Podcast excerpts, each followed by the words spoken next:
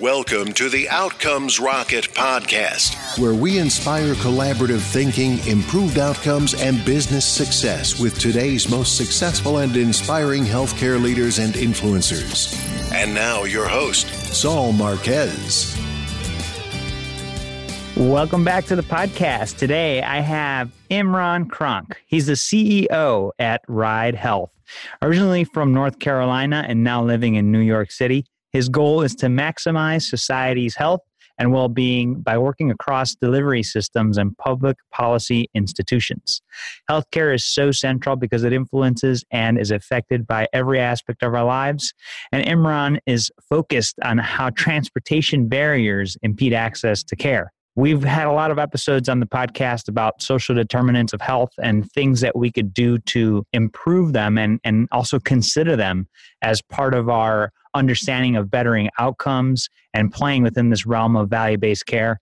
And Imran is here to share his thoughts on how he works with patients, providers, insurers, and transportation companies to make that happen. He also has served in, on the board in the greater Philadelphia area for the American Cancer Society and participates as a New York City Fellow with Kairos Society. So he's got a good experience, a breadth of experience, and I'm looking forward to our conversation. So, Imran, thanks for joining us today. Thank you, Saul. Good to be here. It's a pleasure to have you on, my friend. And uh, hey, by the way, appreciate you um, making it on. I know you had a, a hectic day today, and uh, appreciate you going above and beyond to make it. Oh, of course. Didn't want to miss it. so, what is it that got you into the medical sector to begin with? Yeah, so I was always interested in you know healthcare administration and, and policy because it felt like the kind of industry where the better you did, uh, the more lives you could save or, or at least improve, uh, and that that always resonated with me. And I got into transportation as an aspect of, of the healthcare industry about five or six years ago when I was a volunteer uh, in a hospital down in North Carolina, and the patient was discharged and didn't have a way to get home. And uh, he came up to me and, and, and, explained his situation. And I suggested that he go over and ask the nurses station if they had something for him. He went over there and he asked if they had a cab voucher or a bus pass. And uh, they told him they didn't have anything for him, that he'd have to figure something else out. So he was kind of wandering around uh, a little bit in the waiting area. And so I went up and asked him what he planned to do. And he said, uh, Well, I might try to walk home. Oh my gosh. And uh, I, this gentleman was perhaps 60, 65 years old. I, I asked him, you know, where, do you live? And he described this area that was about eight or nine miles away from the facility. And uh, he was a little bit off balance, staggering. Uh, he told me that some medication he had been given had compromised his vision.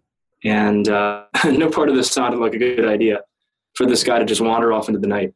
So uh, I offered him a, a, ride home, and about 15 minutes later, uh, just after midnight, when my shift ended, that's what what happened. And everything turned out okay, but it was a little weird driving a total stranger home in the middle of the night, and it kind of got the gears turning about why this was an issue, why this had been a problem, and it sort of opened my eyes to the way that transportation barriers, something as, as simple as that, can be a factor that impacts someone's ability to access healthcare services. Uh, and that's kind of how the, the journey began. Well, kudos to you, Imran, for giving him a ride home. And yeah, that's pretty sad to think that we can't figure out a patch for that last mile, so to speak. And this guy was forced to potentially walk home. And it's just really sad, especially with the things that were going on in his care and, and the limitations that it created for him. So now you're you've decided to take it in your own hands to bridge this gap. So, what would you say is is a hot topic that needs to be on every medical leader's agenda, and how are you guys addressing it today? Yeah, that's that's a great question. You know, I think a lot of healthcare uh, organization leaders across the the provider and payer and other types of organizations are really thinking about how they extend care and care coordination beyond the traditional four walls in the case of a, of a hospital or health system, beyond the occasional points of contact that they may have as a payer and really trying to to bring care into communities into places where people have where, where they live their lives. So one way we're addressing that is is we're enabling these organizations to have greater insight into and, and control and influence over ensuring that people are actually able to navigate the logistical barriers that impede their access to care. Because if someone can't get to their appointment or to their recurring treatment or home from the hospital in a timely manner, it delays and prevents them from engaging with their care in a way that keeps them healthy. And as you know, health systems and, and payers navigate these new worlds of value-based payment and reimbursement, it's really incumbent upon them to pay attention to these factors that are that are happening and, ambient outside of, of their you know, traditional purview. So that's what I would say it needs to be on the minds of every uh, healthcare leader, and, and I think is on the minds of a lot of them. So for Ride Health, you know, we, we provide a, a web-based dashboard that enables care coordinators and social workers to arrange transportation on behalf of lower income or older adults or individuals with limited mobility. And we allow the care coordinators to arrange anything from an Uber to an ambulance for these patients. So it's the entire spectrum of medical transportation depending on the individual patient or member's needs. And once a uh, care coordinator has put in the ride request, uh, we take on the, the work of coordinating with the transportation service based on what's matched in our decision engine. And then we communicate information to the patients and to their caregivers and family members, whatever the appropriate point of contact is, to help them understand what's going on. Because transportation can be pretty confusing for people sometimes, and they really have um, a need to be informed in a timely and comprehensive manner about what's going on. So we send them information over SMS, text messages, as well as over uh, voice calls to mobile phones and home landlines, because not everyone has a smartphone and can text. So you really need to meet people where they are and communicate in a way that will resonate with them and, and be re- and they'll be receptive to. And so that's how we really connect the dots between health systems, uh, transportation services, and patients and family members, and really try to bring these siloed stakeholders onto a common platform and onto the same page to create smoother experiences for everyone. I think that's a great, great highlight of what you guys do, Imran. And, you know, I think this could even be expanded to things like medications, right? Getting getting folks the medications that they need or getting them there so they could get what they need because that's also a factor. Absolutely. We have it happen a lot of times where uh, a coordinator will arrange a ride from someone's home to their appointment for some type of treatment or consultation and then they'll also arrange uh, on the way back not a one-way ride just to the to the home but a multi-part ride back that involves a stop at the pharmacy or a mm-hmm. stop at a social services office to be able to access you know whatever resources that patient needs. So we're seeing our, our, our partners use this in really interesting ways that we didn't envision when we started out to help those patients address their their non-medical needs. Fascinating. Yeah i think it's a great great service and give us an example, Imran, of, of how your organization has created results by doing things differently. Yeah, so we've seen some good successes so far.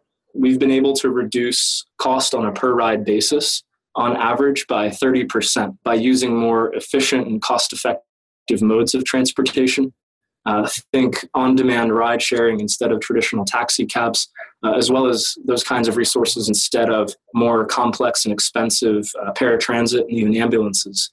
So organizations are happy with, with just those you know, cost reductions, but we don't only strive for financial value, we strive for, for clinical and, and operational value. So one of our, our main focuses is to help reduce no-show rates to appointments. And no-show rates, you know, vary depending on the, the care setting.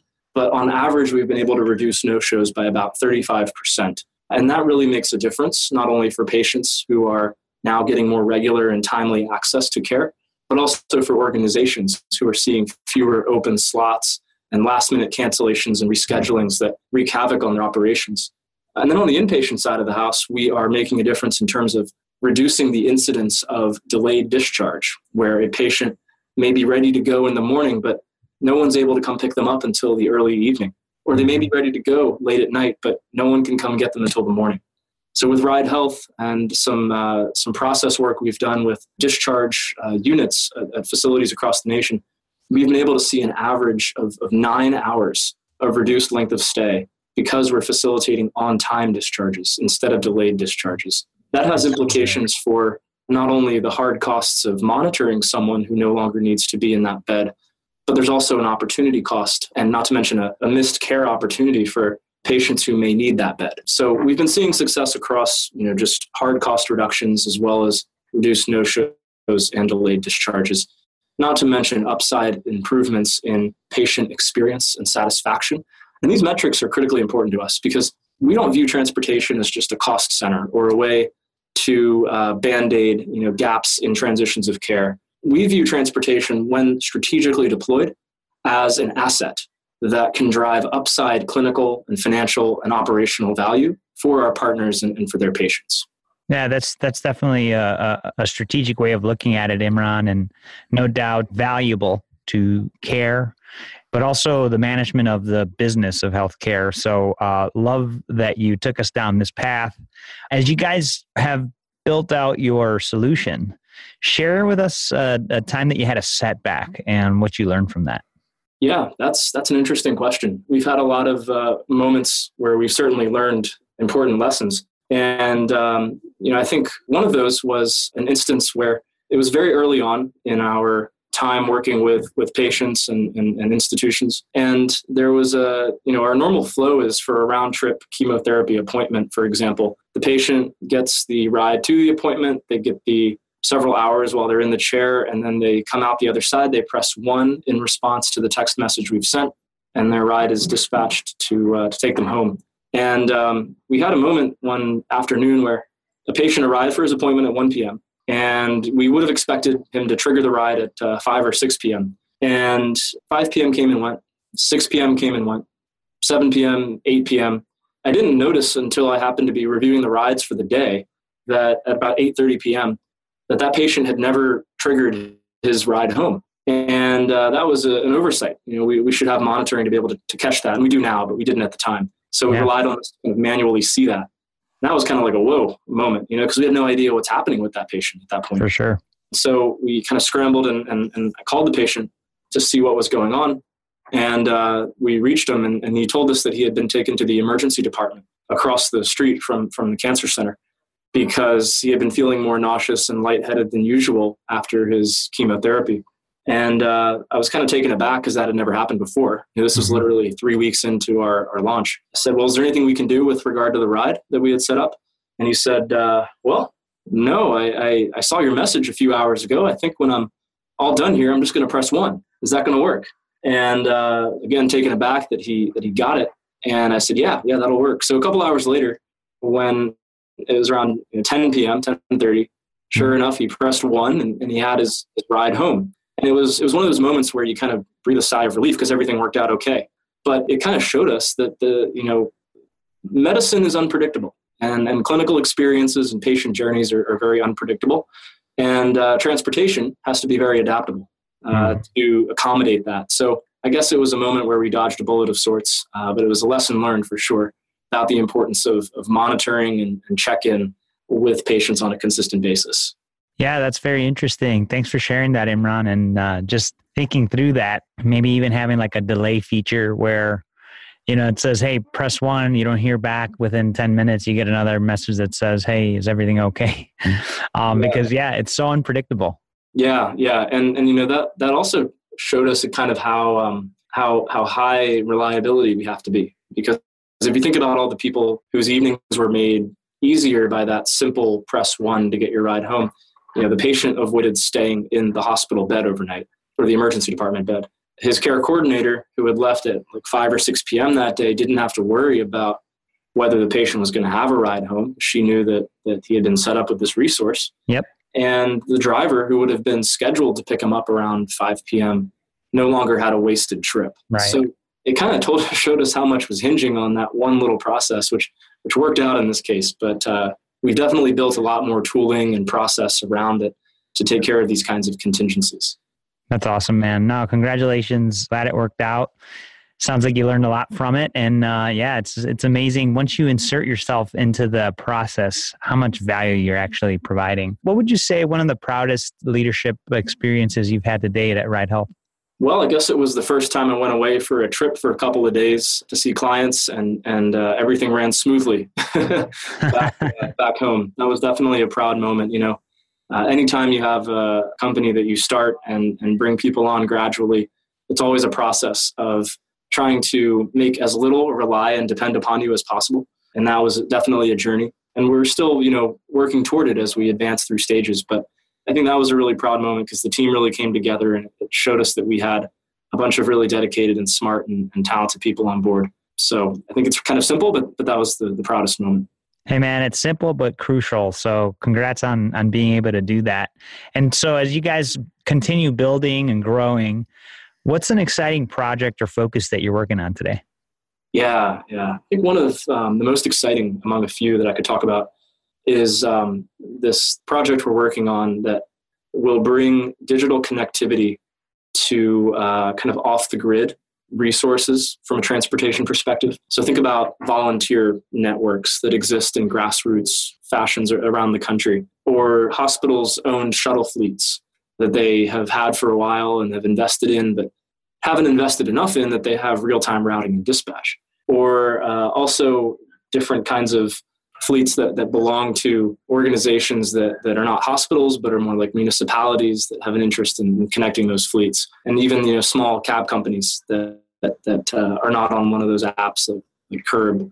We have a product coming on uh, within the next few months that will connect those those fleets and allow them to be a part of the ride health ecosystem in the same way that the other digitally connected third party professional transportation resources are. And we think that's going to be really exciting because it will connect you know volunteers in communities who have vehicles and, and, and, time on their hands to be able to help those who who need you know access to transportation. It'll be particularly impactful in rural areas.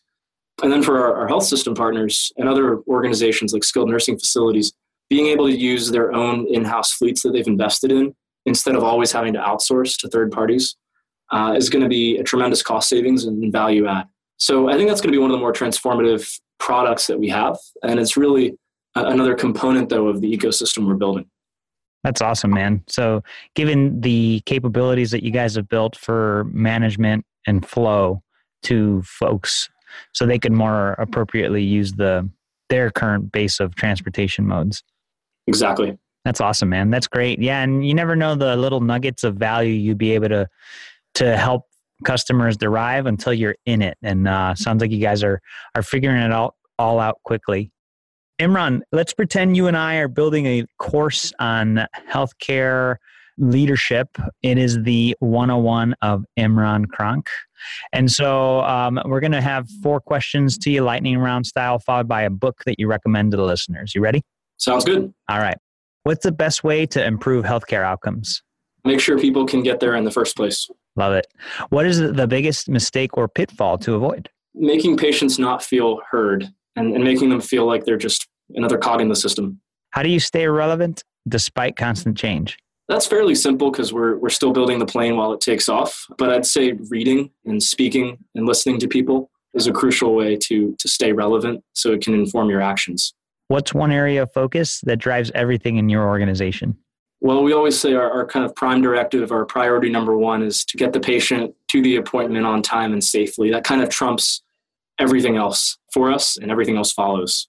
Love the simplicity of it, man. What book would you recommend to the listeners? Meditations. It's one I read a while ago and recently revisited, uh, Marcus Aurelius, hmm. and uh, I think it's a, a classic. Love it, man. It's a great one. And folks, if you want to get a hold of all of the info here, as well as links to Ride Health, which is ride-health.com, as well as a link to meditations and a full transcript, just go to outcomesrocket.health slash ride health and you'll find all that there. Imran, this has been a blast. Before we conclude, I'd love if you could just share a closing thought with the listeners and then the best place where they could follow you or reach out. Yeah, sort of as a closing thought, I would encourage anyone listening who has a story or something that that they have been curious about based on an experience to dive into that, to think a little bit deeper about that. The one experience I had, you know, 5 years ago has led to all of this and become the driving force of my life at this point. So, you never know where those sort of thought exercises will take you. And in terms of getting in touch, I'm on LinkedIn. My email is imran at ride-health.com if you want to reach out with any questions or thoughts or ideas. And I look forward to hearing from you all. And uh, thanks, Saul, for the opportunity to be here. Hey, it's a pleasure to host you, Imran, and looking forward to seeing just you guys take off, man. You guys are doing really great. So keep up the great work, my friend. Thank you. Thanks for having me. Thanks for listening to the Outcomes Rocket podcast. Be sure to visit us on the web at www.outcomesrocket.com for the show notes, resources, inspiration, and so much more.